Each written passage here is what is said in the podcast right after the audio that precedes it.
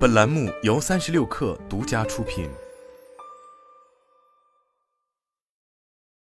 本文来自最前线。在新车 G 六开启规模交付之际，小鹏汽车内部掀起了反腐运动。据三六氪了解，十月九日下午，小鹏汽车采购部门负责人李峰已经被停职，并被警方带走，员工系统也当即被停用。公司飞书系统上已经无法查到李峰信息。目前，仅李峰一人被带走。内部人士透露，而小鹏供应链业务由内控部门临时接管。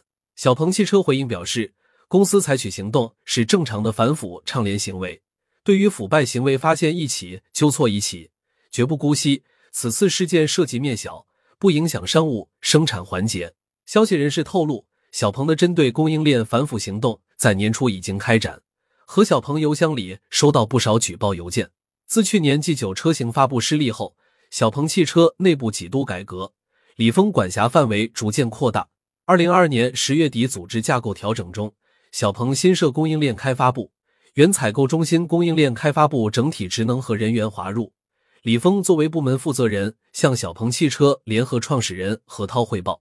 二零二二年底，小鹏汽车将原来的供应链服务部、营销服务采购部。及零部件采购部合并为采购部，新部门由小鹏汽车副总裁李峰负责，何涛则逐渐淡出核心业务。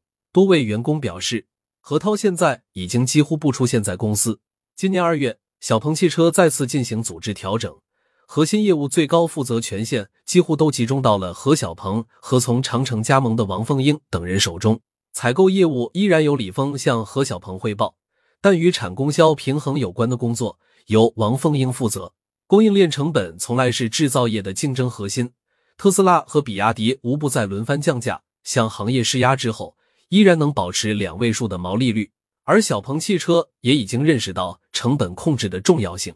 在今年二季度的财报电话会议，何小鹏也频繁提及降本增效，未来一段时间内会把合适的降本增效作为产品研发、制造、供应链、营销等多个团队的核心目标之一。在二零二四年年底，整体成本降低百分之三十五的目标是可以实现的，并且在多个单项领域要超过这个目标。何小鹏认为，在一系列降本增效措施开展实行之后，小鹏汽车的产品竞争力将得到大幅度提升。而在这样严控成本、整肃团队的背景下，采购副总裁被带走，或许只是这场反腐风暴的开端。